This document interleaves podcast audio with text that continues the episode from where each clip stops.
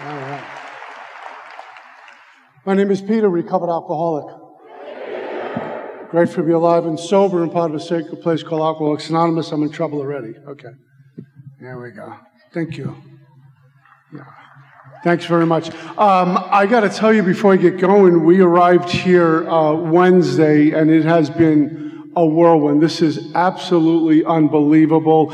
And if you can just have this point of view, it's overwhelming how incredible, incredible and sober everyone looks. How's that for God? And how about sobriety, man?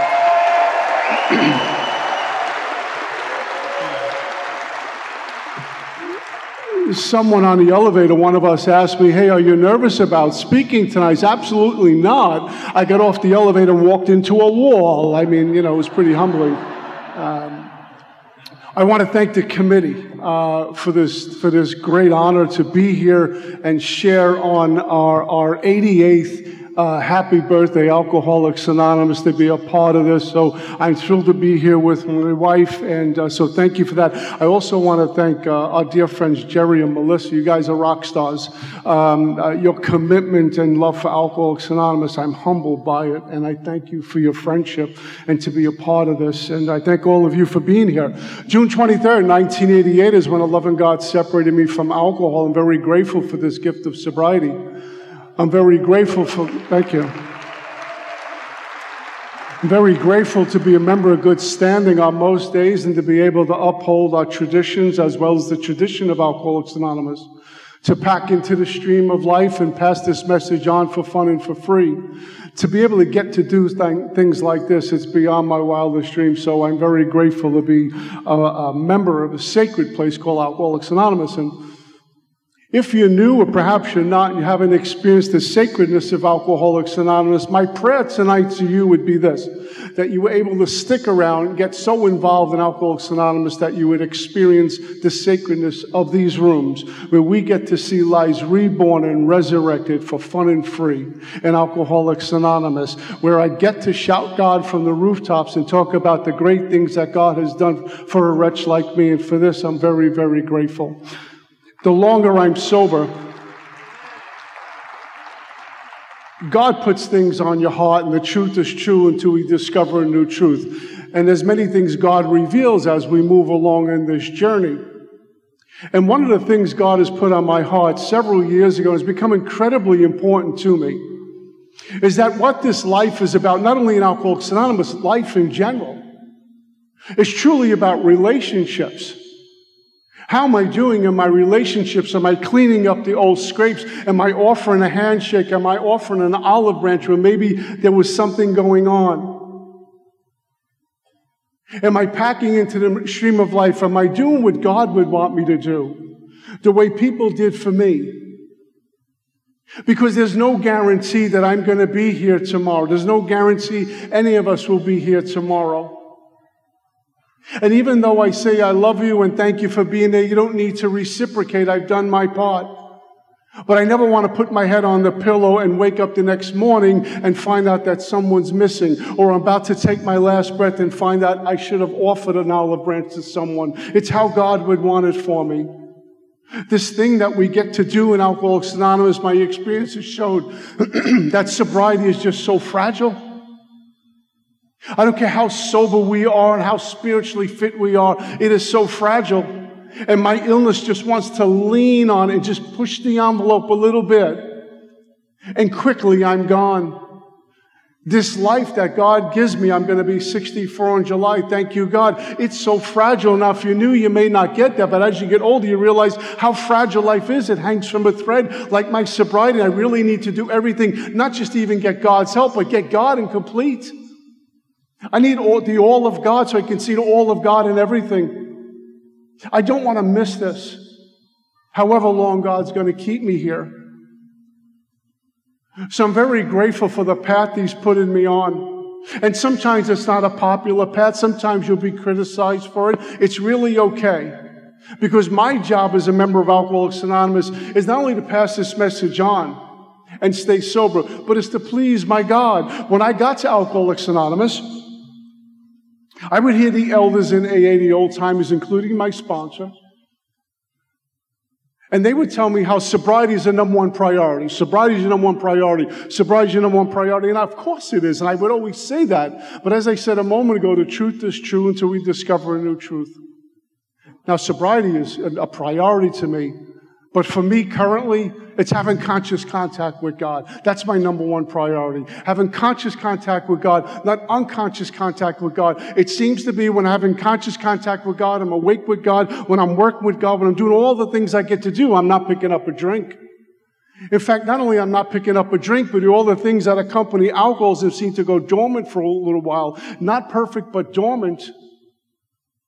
Because my alcoholism will go underground and resurface in other areas. They're called sex sprees and food sprees and money sprees and gambling sprees, and it goes on and on and on. And when I'm having con- conscious contact with God, it doesn't seem to be that way. That's my job. It allows me to stay sober. It allows me to have the endurance and the passion to pass this message on for fun and for free. And that's what I love about Alcoholics Anonymous, for fun and for free. June 23rd, 1988, God separates me from alcohol. And my separation from alcohol uh, was a violent one, like I'm sure a lot in the room. A lot of you folks in the room. It wasn't a thing I just signed up for one day, I'm going to go to AA and change my life. I had nothing else to do. But it was a violent separation in the back of an abandoned building hallway in an area in New York City called Alphabet City. And they called it Alphabet City because they Avenue A, B, C, and D, and it was a really sordid spot. You had the winos, you had the junkies, and the crack scene hit. It was messy down there. And that's where I was running for, for a long time. The only folks who lived there couldn't afford to get out. The rest were people like me. I had been through six treatment centers up until this point. I had tried Alcoholics Anonymous drunk. I would come in drunk, stand in the back of the room, and if it was a go around, I raise my hand and critique everyone in the room. And they would say, keep coming back. They would give me a phone number, keep coming back. Before we had cell phones, newcomers, we actually had to dial and call somebody, and they would give you their number on a piece of paper. That's my only exposure to Alcoholics Anonymous into six treatment centers and I gave up on AA. I was convinced that this was a cult.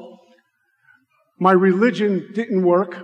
I'm a cradle Catholic. I went there. I couldn't stay sober. By the time 1988 came around, I was never an atheist, but I despised God.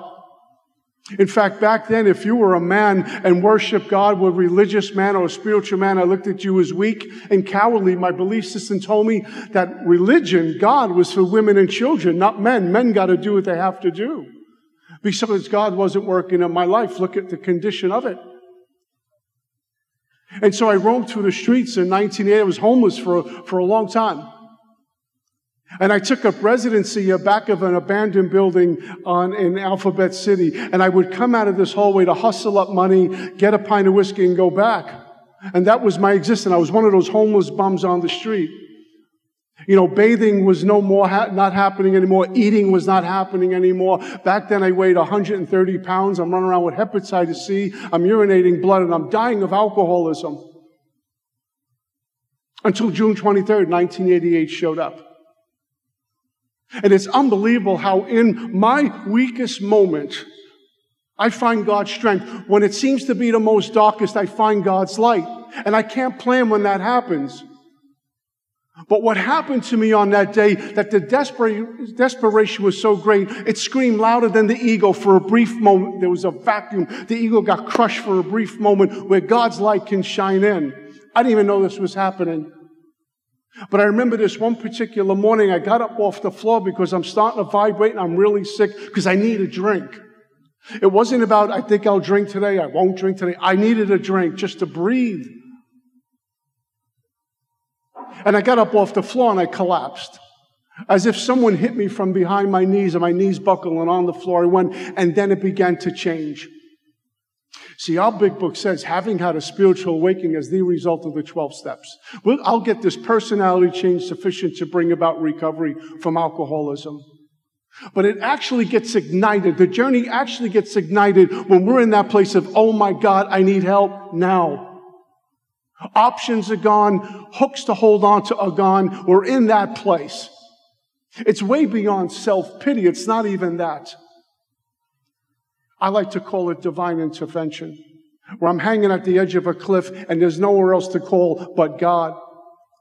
And I'm laying on this floor and out of nowhere, I begin to weep uncontrollably. I could not stop crying. I don't know where this was coming from. And it was as if my life passed before me. How did I get here? How did I get to be a homeless bum living in the back of an abandoned building? And I need to drink just to breathe. I need a drink. What do I do? And I had this thought, if I get a drink in me, I'm going to die. And if I don't get a drink, am I going to die? What do I do?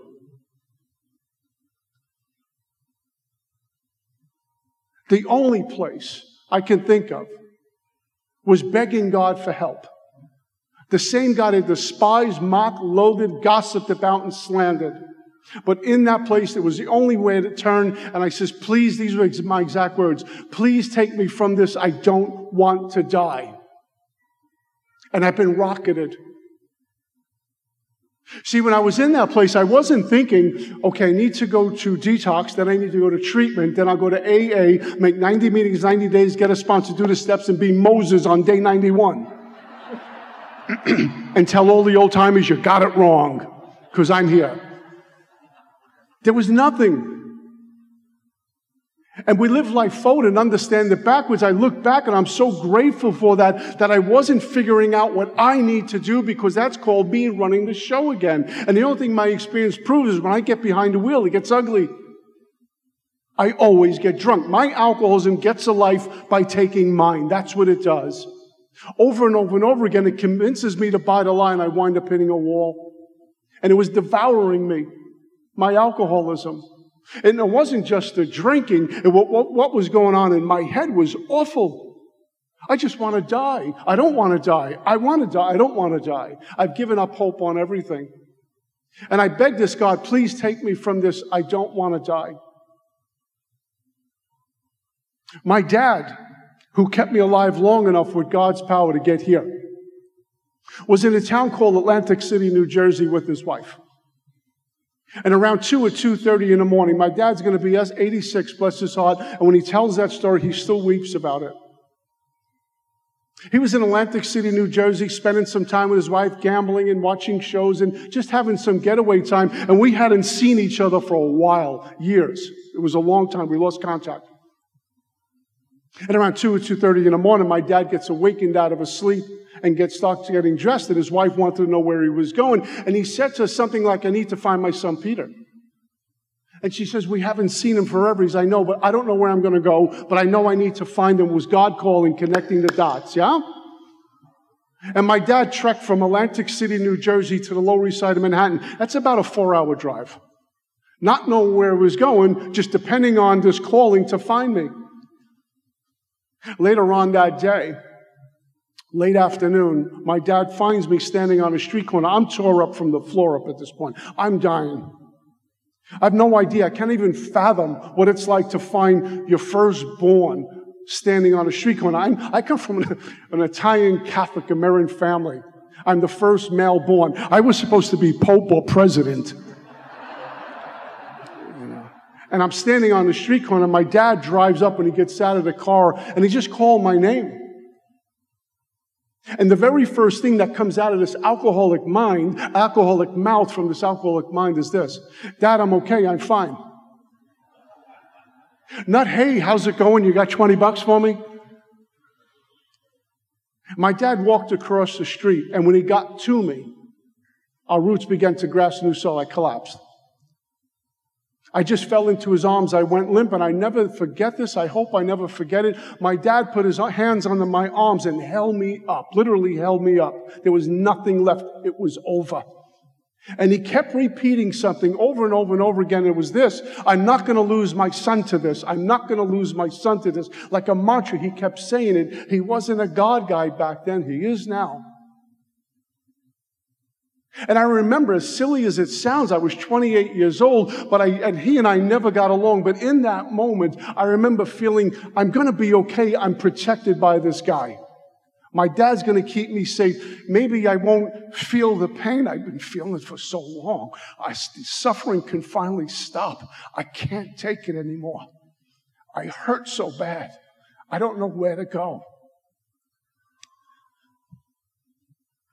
And I got placed in my seven treatment center. I never, ever want to feel that kind of desperation, please God. Again, I never want to feel dirty, not physically dirty, but on the inside dirty like that again. Alcoholics Anonymous has allowed not only me and my dad to walk a new path, but allowed me to keep head up and shoulder square, even in the most difficult times. Knowing that I know who's walking beside me all the time. Why do I need to be afraid? Not when I know God's walking with me and He's walking with you as well. And I was placed in my seven treatment center to tell you how I got there and what I'm trying to be like today. I will tell you, I do have a sponsor. His name is Bob Azam from St. Paul, Minnesota. I do have a home group. It's called Alcoholics and God, same group at Marion Fort Lauderdale, Florida. And I sponsor about a dozen men. I love serving. Alcoholics Anonymous is my life. I'm not the best member of AA. I'm certainly not the worst, but I just want to be a spoke in a very big wheel and let God be the wheel. I chop wood, carry water, and let God do what God got to do with my life. And so far, so good. 14 years old, I grew up in uh, a town called Brooklyn, New York. And the only requirement for membership there is a pinky ring, sunglasses, and gold jewelry, by the way. Yeah, we had guys there who thought The Godfather was an educational movie, but that's another meeting. Um, yeah. They changed how it works into how you doing. Um, but I, I was born in 59, so I remember the, I remember the 60s.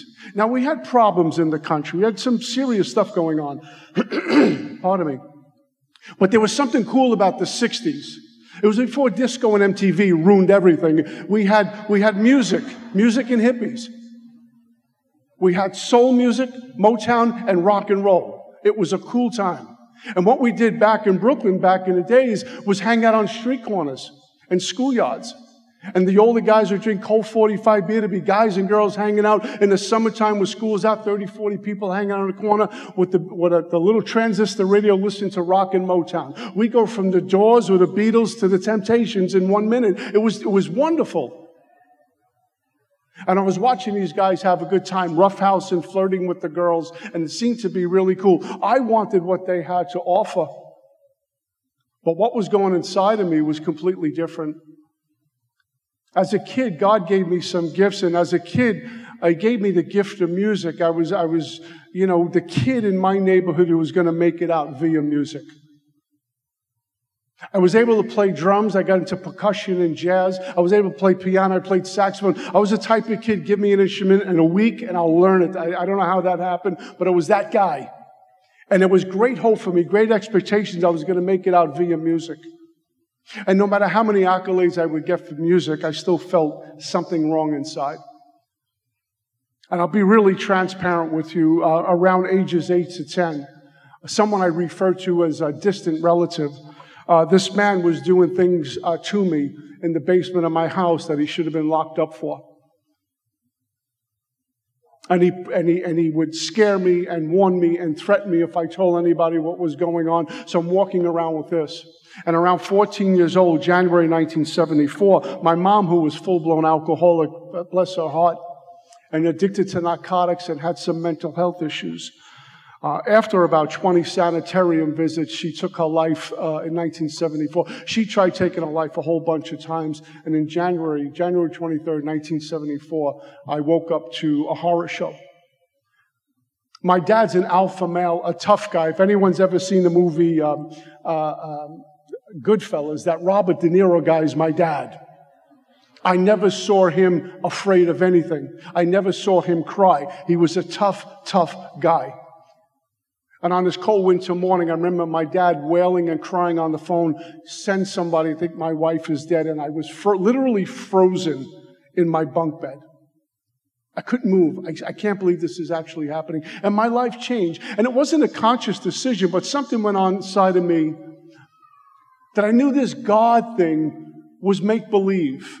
My mom would teach me how to pray, told me all things are possible with God. God loves us. And I'm watching her get sick and sicker and sicker. And then she takes her life. And I knew this God thing was make believe. And I think at that point, it was kind of like me against the world and God is for women, not men. And I was cast into the sea of self-reliance and it didn't work out at all.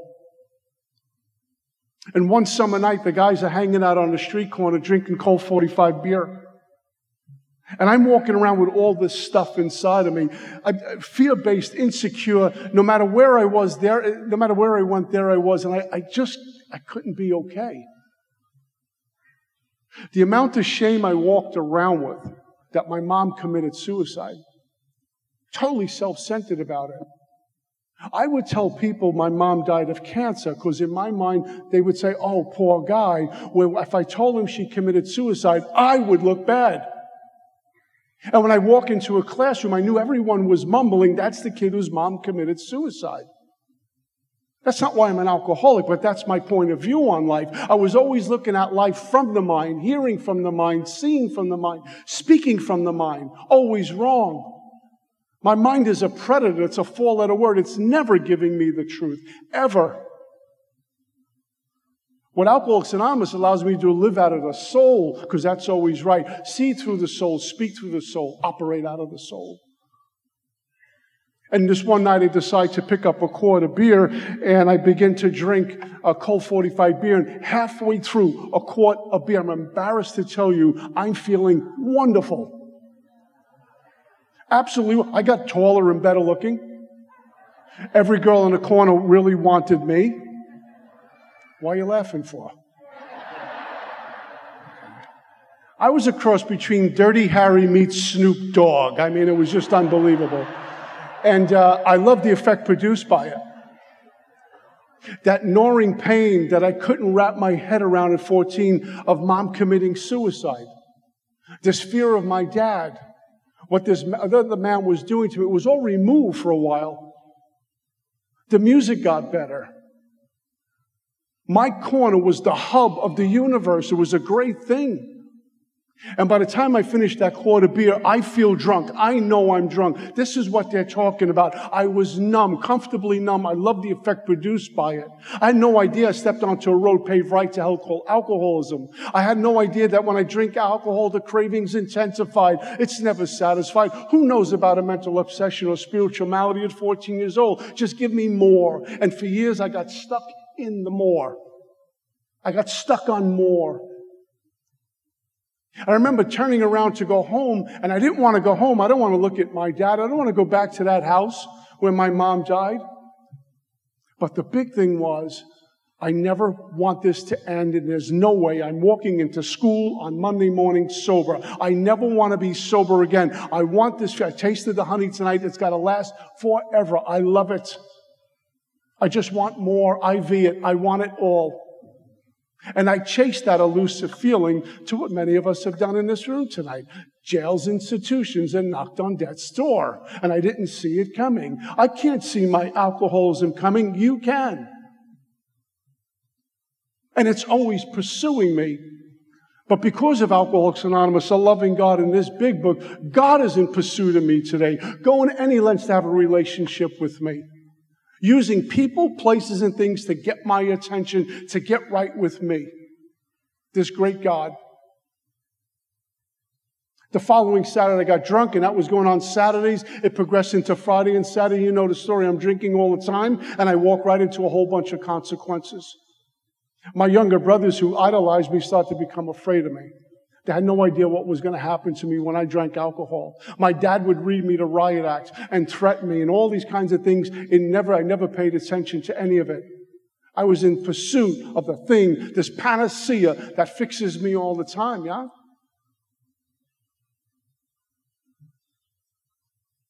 This mind of mine walked into Alcoholics Anonymous in 1988 when I got sober at 28 years old. I was still the 14 year old kid who's fear based, insecure, selfish, self centered, self seeking, self absorbed.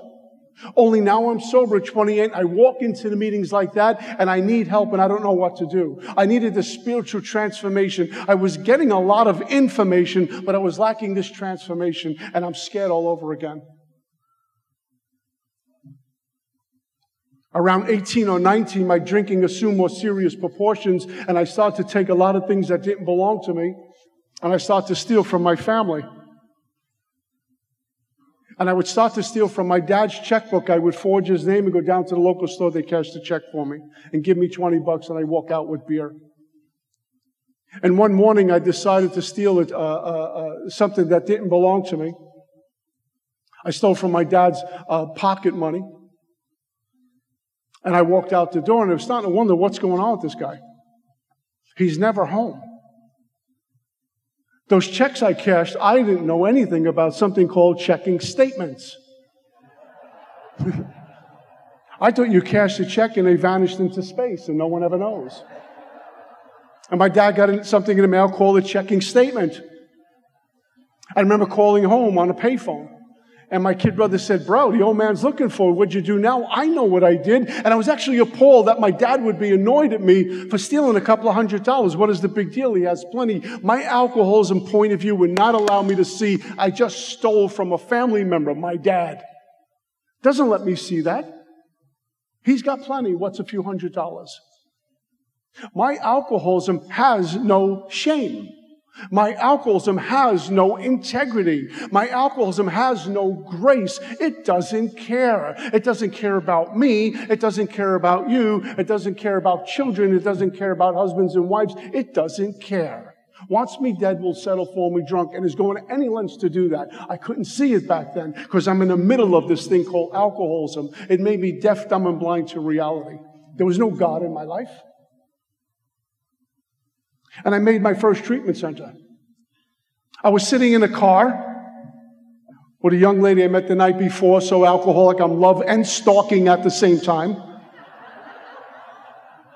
And I thought I was all that, a player, and I'm sitting in a car, and in Brooklyn, you had to roll the seats all the way back and the windows all the way down and the music all the way up. I got the Walmart jewelry on, you know, and I think I'm a player and she's sitting next to me and I think I'm really smooth. And the old man drives up, jumps out of the car, screams my name, and this is how I handle it. Honey, that's my dad. You talk to him. I'm running away.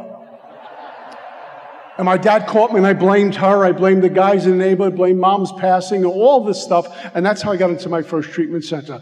I was nowhere near conceding to my innermost self I'm an alcoholic.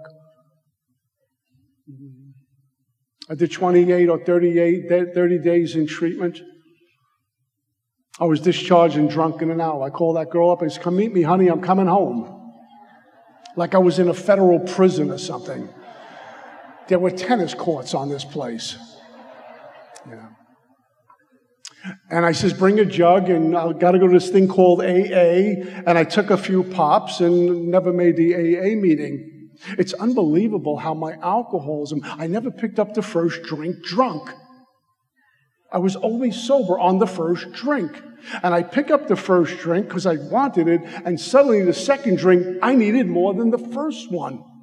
And the third one was already on its way, and I don't care about anything anymore. Just how am I going to get more alcohol?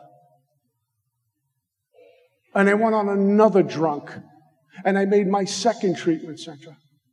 And I made my third treatment sentence, fourth treatment sentence, somewhere in there. I get a job uh, as a longshoreman. I was a dock worker in South Brooklyn. And I brought my alcoholism, all my shenanigans into this industry, and my family was part of that. They had all these impeccable reputations till they hired me.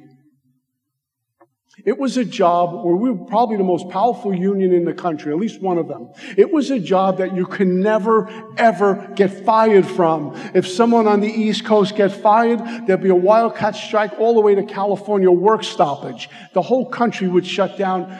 You cannot get fired from this job. You with me? Cannot get fired from this job. I got fired from that job. And there was no work stoppage. My dad said, You're fired, don't come back. And that was it. I was bringing shame and embarrassment to people. I was like alcoholism in a drive by. Anybody near me, I was affecting them, I was infecting them. And my reply was, Leave me alone. It's my life. Why are you bothering me? I went into my fifth treatment center, and I always get moved to talk about this because my experience, and I speak for myself, I'm not a model or an example for any AA. I'm just telling you my truth. But for me, there had to be a point where I had to go beyond conceding to my innermost self. I had to, if you will, come face to face with my own demons. And I go into this fifth treatment center. He says, you, 30 days is not going to work for you. We need to hold on to you a lot longer. And they kept me in this inpatient lockdown treatment center. You know you're in trouble when your side of the doorknob, doorway has no doorknob. That's not a good sign. So I'm in there for nine weeks. And what am I doing? I'm eating, I'm bathing, I'm going to the fitness center, I'm going to these groups, I'm identifying my feelings and my issues and my triggers. I'm doing all of this stuff. I'm like the poster child for treatment at this point. And after nine weeks, they says, we need to discharge you. We can't hold you anymore. And I'm like, I know what I need to do. I'm good to go. It was a Saturday morning they discharged me. I leave this nice little cocoon and I hit the fresh air and I get slapped with reality. Ideas, attitudes, and emotions were driving me. Agendas and itineraries driving me. Fear driving me. You know all those voices, the ones we walk around with. We're in the car, we think we're driving it alone. There's 45 other people in that car with us. And we're arguing and debating. And then you walk into me and say, How you doing? I'm wonderful. I mean, my voice is like this. I sit on the couch. I, mean, I live in South Florida. It's paradise for me. I look out the window, there's palm trees. Palm trees are good, the grass is good, the ocean's good, the weather's good, the car's good, the relationship's good, the money's good, the health is good. This is good. And then my mind says, uh, How old are you now? And I realize there's a lot more road behind me than in front of me. And suddenly I got to go snorkeling, camping, hiking, fishing now. I have to make a lot of money now. And I go from bliss to anger in 20 seconds. That's how my mind works. It was no different back then. I had no money, I had no girlfriend, I had no job. So what do you do? You call home. I called my dad collect. He reluctantly said, come home, put yourself in a cab. I'll square it with the cab driver when you get home. And I went home. And when I got to my house, my brothers had that look. You know that look the family gives us when we show up? You know that look? What's he doing here? The last time I was there, I robbed everything. I robbed jewelry and money and things like that. By now there were boom boxes. Remember the boom boxes? I took those and so I, everything. I wouldn't let me in. And here's what happened to me. I'm physically sober at this point after nine weeks of being in treatment. I get to my dad's house Saturday and Sunday. I cannot sleep. I cannot talk. I cannot engage with anyone. I'm crawling out of my skin because my mind says we need a drink just to take the edge off. Need a drink, need something in this body right now just to settle my nerves and just to chill a little bit. I need a drink. My dad's remedy for everything, including COVID, was pasta. I had to get out of there. There was no one to talk to. And on Monday morning, I snuck out of the house early. I took a car that didn't belong to me and I headed to the other side of town. I headed to South Brooklyn. And I drove up to this liquor store that I would frequent uh, often, except everything was closed. Yeah? And I got out of the car and I'm pacing up and down on the sidewalk. Have you ever had the obsession so powerful that it begins to feel physical? That your body hurts all over again. There's nothing wrong with my body. The mind is screaming, we need a drink. And I'm starting to feel like the belly's hurting, the clammy hands, the sweaty forehead. I'm starting to feel anxious and really restless. I need a drink. And I waited for the liquor store to open. I went and I got a pint of whiskey. Pint of whiskey. My plan was to drink and drive to my dad's house. Except when I got the pint of whiskey, I had to drink it right there. And when I finished the pint of whiskey, I felt better. Except here's what. I never made it to the car. I had to go back into the liquor store and get a second pint of whiskey. I had to. Because I was stuck in more again. The craving was on. And I went on one of the worst drunks ever. Quite frankly, if it wasn't for my dad's money and some of his connections, they would have probably put me away for a while. You get arrested enough and appear before a judge, say, okay, you need to be taken away. I got arrested a couple of times and got into a whole lot of trouble. It was one of the worst drunks I was on. I landed in my sixth treatment center. And I walked out after 36 hours, and I need to talk about this. This is where alcoholism takes me. I had the realization, the aha moment going through this detox. I'm killing my family. Up until then, they were a blank. I didn't care about them. At this moment, in the short 36 hours, I realize how much damage I'm doing to my father, how much damage I'm doing to my brothers. I'm better off if I die because I'm never going to get sober. When we get to that place, it's awful I'm never going to get out from under. I'm never getting sober. This is just going to linger in torment. Why don't I just die? And I walked out after 36 hours. And those people, those hardworking people in those sentences, please don't do this. Don't leave. I walked out, AMA. And I found myself in some flea bag motel in Staten Island, New York. And some woman took me in. And she was a barmaid. It was a motel and a bar, one of those swanky joints. And she took me in, and I just laid her all day and drank. And one night she finished her shift, and I went to steal the money out of her purse. And what I found was a bottle of pills. And I ate them, as many as were in there. And I got back into bed and waited to die. I welcomed the idea. I cursed myself for being a weakling. When Bill talks about the courage to do battle was not there, he doesn't say the courage to go out and get drunk and have a good time. Battle, it was battle, it was war, and I was worn out. I can't do it anymore. I just want to go away. I want to close my eyes and never wake up. When my mom committed suicide, the belief system my dad and my family members would say was, Mom committed suicide because she's a woman. Men are stronger. Men don't do that. The Marinelli men are strong. So I thought suicide was a gender issue growing up.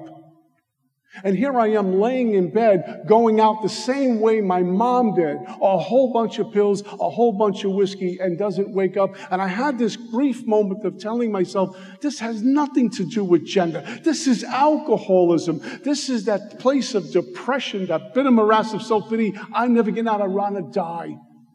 That's where my alcoholism takes me to. I don't like that guy. And God interrupted my death. And I got, I got back on the streets again. I've never been in the streets before. I don't know how it is to do the streets. I'm not a fighter. I'm not, not a stick up guy. I'm not a violent guy. I'm not that guy. How do you survive on the streets? I remember the first time I panhandled. I thought a SWAT team was going to jump out of a truck from me panhandling. I was humiliated. The hundredth time I panhandle is what I do. The first time I stole, I said, oh my God, I'm going to get caught. The hundredth time I stole, it's what I do. It's called surviving on the street. I was in the game. I can't get out. I remember trying to walk up the block and my body was so beat up. If I, if I live to be a hundred, I'll never be as a day I walked in here. But I was holding on to the railing of fences to keep myself from just collapsing. I was so beat up. My body hurt. And I'm walking around with these uh, construction boots, and the right boot is missing a front. I have these blood-stained soil pants on. It was June in New York, and so it gets hot up there, and I got this, this turtleneck and this jacket, and I'm cold and sweating at the same time. I'm going through withdrawal, and I don't even know it. I can't get sober. I can't die. I can't get drunk anymore. I'm drinking just to stay level. Why, God, are you doing this to me for? Who have I hurt so bad that you're punishing me? And that's how I was looking at this. Until June 23rd, 1988 showed up and I was living in this hallway. I didn't even know it was the month of June, let alone the, uh, June 23rd. I got taken to another treatment center. And you know, those people in there so happy to see you. Today's June 23rd, the first day of the rest of your life. Aren't you happy? Not really. I want to die, kill somebody. I don't know what I want to do. But somewhere it got deposited back here. Today it's more important than my belly button birthday. And I was put on this new course, this new direction, this new path in sobriety called Alcoholics Anonymous. After about 10 days of being in this treatment center, he sent me out to Minnesota. And I was supposed to do more treatment and live out there. And I came in touch while I was out there with some folks called uh, a meeting called the Three Legacies meeting in Minneapolis. It was a Friday night meeting around 300 people, all suited up. I was intimidated and attracted to them at the same point because I would stand in the back of the room. By now, I'm wearing my brother's clothes. I had no clothes, and they were too tight and they were old, and I was embarrassed to move up front. But I'd stand in the back of the wall, and I knew at this point I need to be on your team. This is the last house on the block. How do I do it? How are these people traveling so light? Why are they smiling? I want to smile like that. I want to feel clean. I want to feel good about myself. I don't want to drink anymore. But what are they talking about? I didn't even know what the steps were after seven treatment centers, let alone traditions. I didn't even know who Bill and Bob was after seven treatment centers. I am clueless. What are you guys doing? Please, someone tell me. Tell you what some of these men did. You know, when you walk into me and you're new, you try to front like you've been around for a while, and the guy says, You're new, come with me, and the cover's blown. There's a guy, Chuck Rice, out there, he took me around and he told some of his sponsees, and what they would do is they would drive on a Friday night from Minneapolis all the way to a town called Hastings, Minnesota to scoop me up. It was to get in the car days. And They'd be meeting in the car before the meeting and meeting in the car after the meeting. And they'd scoop me up about an hour drive, come get me, take me to the meeting, and they'd take me home. Now, some of these guys were sober in my mind forever, five years. When you're counting days, five years is there's going to be a statue made for you soon. And one night, they went to the diner, because we always like to go to diners after a meeting. Sometimes the diner is better than the meeting. And I'm in panic mode. I said, I have no money. I got lint in my pockets. They're going to a diner. This is my ride. What do I do? And I remember this guy, Kip, said something to me that resonated so deeply because it was very much a New York expression. And he said, It's okay, you're with us now. I grew up hearing that. It's okay, you're with us now.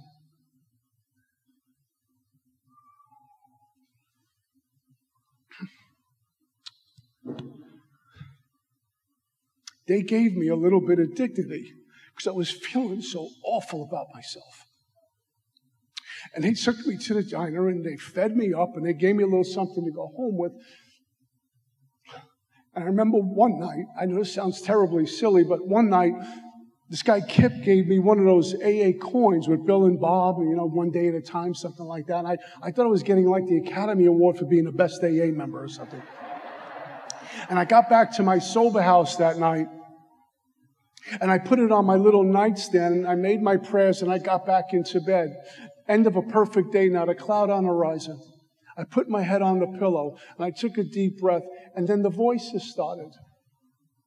Who are you kidding? These people are Minnesota folks. You're from Brooklyn. You're a loser. You never went to college. Who are you kidding? They're doing this for a long time. You don't even have six months yet. Who are you kidding? There's another scam. You don't have a job. You don't have a girlfriend. You don't have a wife. You don't even have kids yet.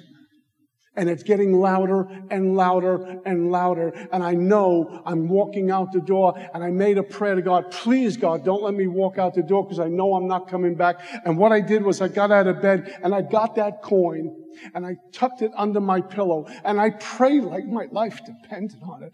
God, please don't make me walk out the door. If you have AA angels, please send them because I'm going.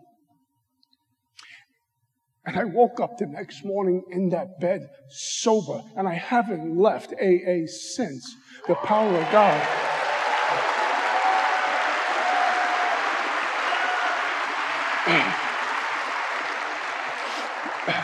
When our book talks about the age of miracles is still with it, our own recovery proves that. I just need to go to a meeting and look to my left and look to my right. I don't care if you're in the steps right now. I don't care if you know anything about traditions and concepts. You're here, you're sober, you're alive, breathing. Marion always says where there's, there's breath, there's hope. You're here. God's working. God's working. This whole thing, for me, this whole thing in Alcoholics Anonymous, this, and I speak for myself, this whole thing, whether I'm making coffee, I'm greeting, I'm a G, DS, G, D, DCM, GSR, no matter where I am on the service structure, if I'm just sponsoring people, if I'm chairing a meeting, they are all vehicles to get my hand in God's hand and shout the good news to the guy or woman walking in the door. We have an answer for your problem. Come all the way in, as my friend Ralph White says, and sit all the way down.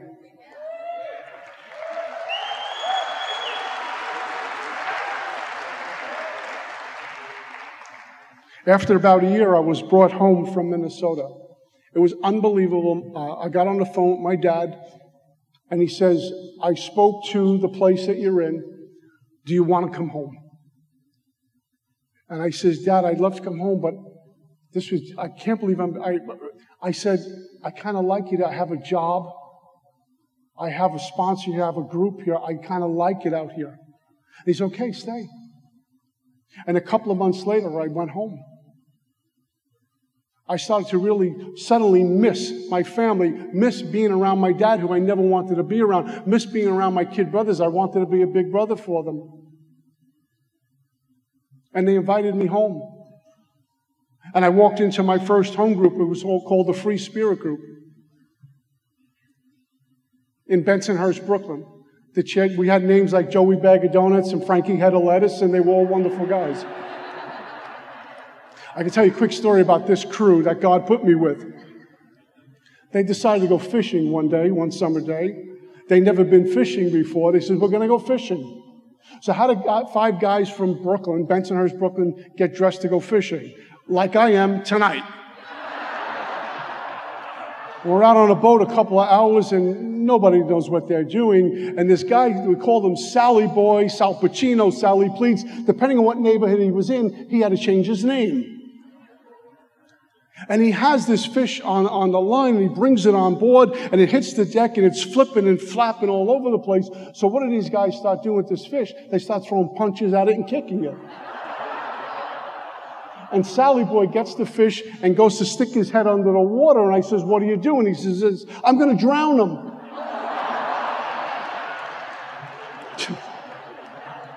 I'm sorry to report to you, that's a true story. how I'm here tonight, the age of miracles are still with us.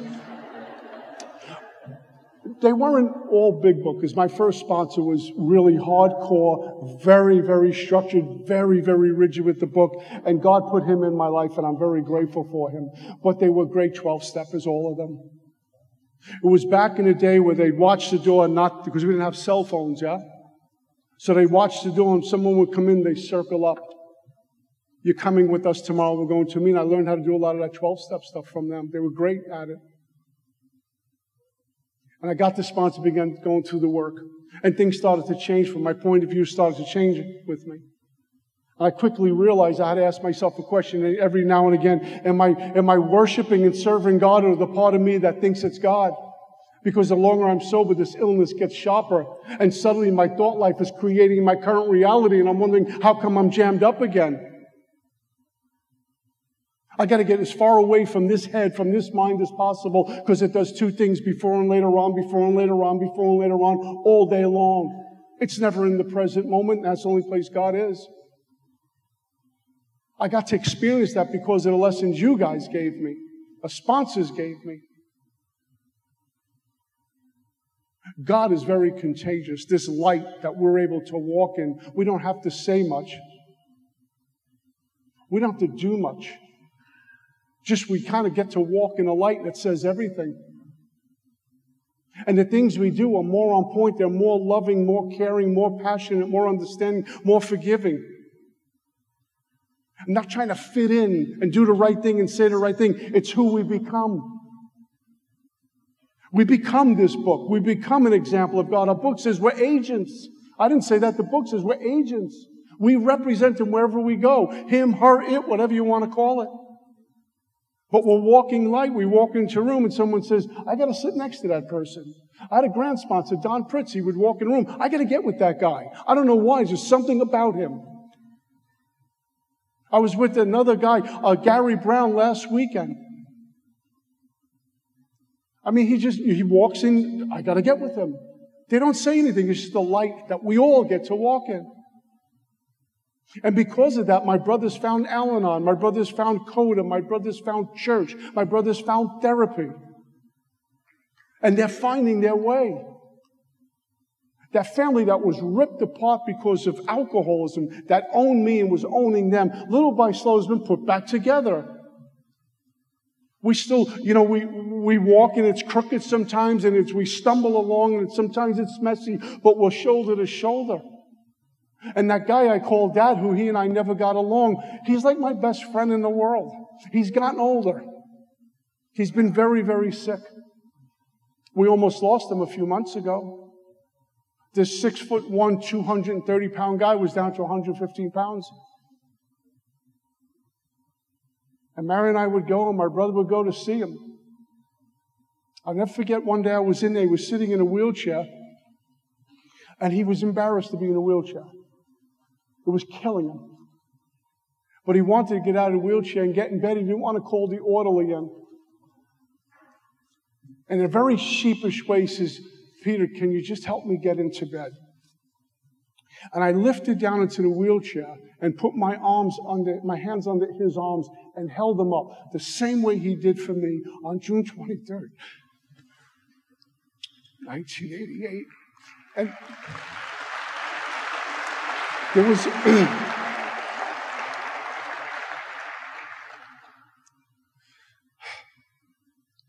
there was a moment I knew this is exactly where God wants me to be. Right here, nowhere else got my dad into the bed, and I was joking around. I wasn't going to make him feel self conscious, and we goofed off a little bit. And he made a couple of jokes, and I kind of tucked him in, and I left. And so I, my dad calls me, I call him, and sometimes he forgets what he's saying, and sometimes he repeats what he's saying, but I just, it's all okay. My job is to be a son, and a brother, and a husband, and a friend. This is what Alcoholics Anonymous has given me. Besides God removing the drink, He gave me all of you to grow up and be a man with a little bit of dignity and hopefully, hopefully, a little bit of humility and to walk with a forgiving spirit. I don't care what you did. Even if you don't like me, it's really okay. Who's perfect? I'll extend my hand to you. Because I need you as much as you need. Me. Hey, I'm speaking tonight. You're listening. Tomorrow, someone else is going to speak, and I'll be listening. It's reciprocal. My sponsor calls it pitching and catching. There's no pecking order. Thank God. We're just members among members, and I like it that way. I started working with prayer and meditation. I just want to share this quick story with you. When I, I, I was drinking, I was blind drunk one night. I wasn't in a blackout and I didn't pass. I was a blind drunk, and I remember having this crying jack. I'm sitting on the edge of the bed, and I'm arguing and screaming at God with the bottle in my hand. I never got to say goodbye to my mom. You ripped me off with a lot of earthly language. And I remember negotiating with God. So if you bring my mom back right now, I will stop the drinking. I never got the hug. You ripped me off. Well, that didn't happen. A few years later, I get sober. My sponsor gets me into working the steps immediately and starts showing me how to do prayer and meditation. I start working meditation. Now, there's probably some fancy language for this, but I know that for me, there's three parts to this meditation. One, I know I'm meditating. Okay, I'm done. And every once in a while, right in the middle, you get taken someplace. I'm sitting in this meditation, nine years into sobriety. And for nine years in sobriety, for some reason, I get moved, I get called, I get prompted to go to my religious community and light two candles. I did it faithfully every single week. Light lit two candles, one for my mom and one for the sick and suffering in other rooms. Why? I don't know. Once a week I go there. I don't know where mom is. They told me about this place called heaven. I haven't been there. I don't know what this is like. It's not on the map. I don't know where she is. It was a riddle that haunted me. Lighting candles, sick and suffering my mom every single week, nine years into this. One morning I'm meditating and I get taken somewhere. I find myself on a beach. I'm sitting on a beach. Lord knows I love being by the beach. I love watching the waves. I feel free. I feel safe. I watch God show off. And suddenly, out of nowhere, in this meditation appears my God, and the carpenter's walking towards me. And literally, out of his chest, in this meditation, appears my mom. My sponsor said that showing oneness with our Creator. And my mom gets in front of me and she kneels down on one knee. I'm about eight years old now in this meditation, and she hugs me. I say this to the men in this room when you're eight and you have a bad day and mama hugs you, you're gold. There's nothing like that in the world. And she stood up and I became an adult male, a man, and she held on to me again. And I remember watching her in this meditation. She's weeping, but they were joyful tears, not sorrowful ones. And my God is on my left. He puts his hand over my shoulder. Without saying a word, we go eye to eye. I can't even come up with the right adjective to express love, abundance. And without saying a word, he says, She's okay. She's with me. And then my mom pointed off to the horizon this way and pointed at hundreds and hundreds and hundreds of flickering lights and pointed this way at hundreds and hundreds of flickering lights. She held on to me once more. Her and my God walked away. They became one and I came out of meditation. I don't know how long till this day I was in this meditation, but I was weeping. I didn't even know it. And I was exhausted. So you call your sponsor. And I called my sponsor. I said to him, This is what just happened in meditation. And I said to him, My mom was pointing at these flickering lights. I don't get the lights. And he said to me, like a good sponsor would, who was really in the work, he says, Peter, haven't you been lighting candles for your mom for about nine years? I says, Yes. He says, She let you know she got them. She got them. And at that point, I know I'm known by my Creator.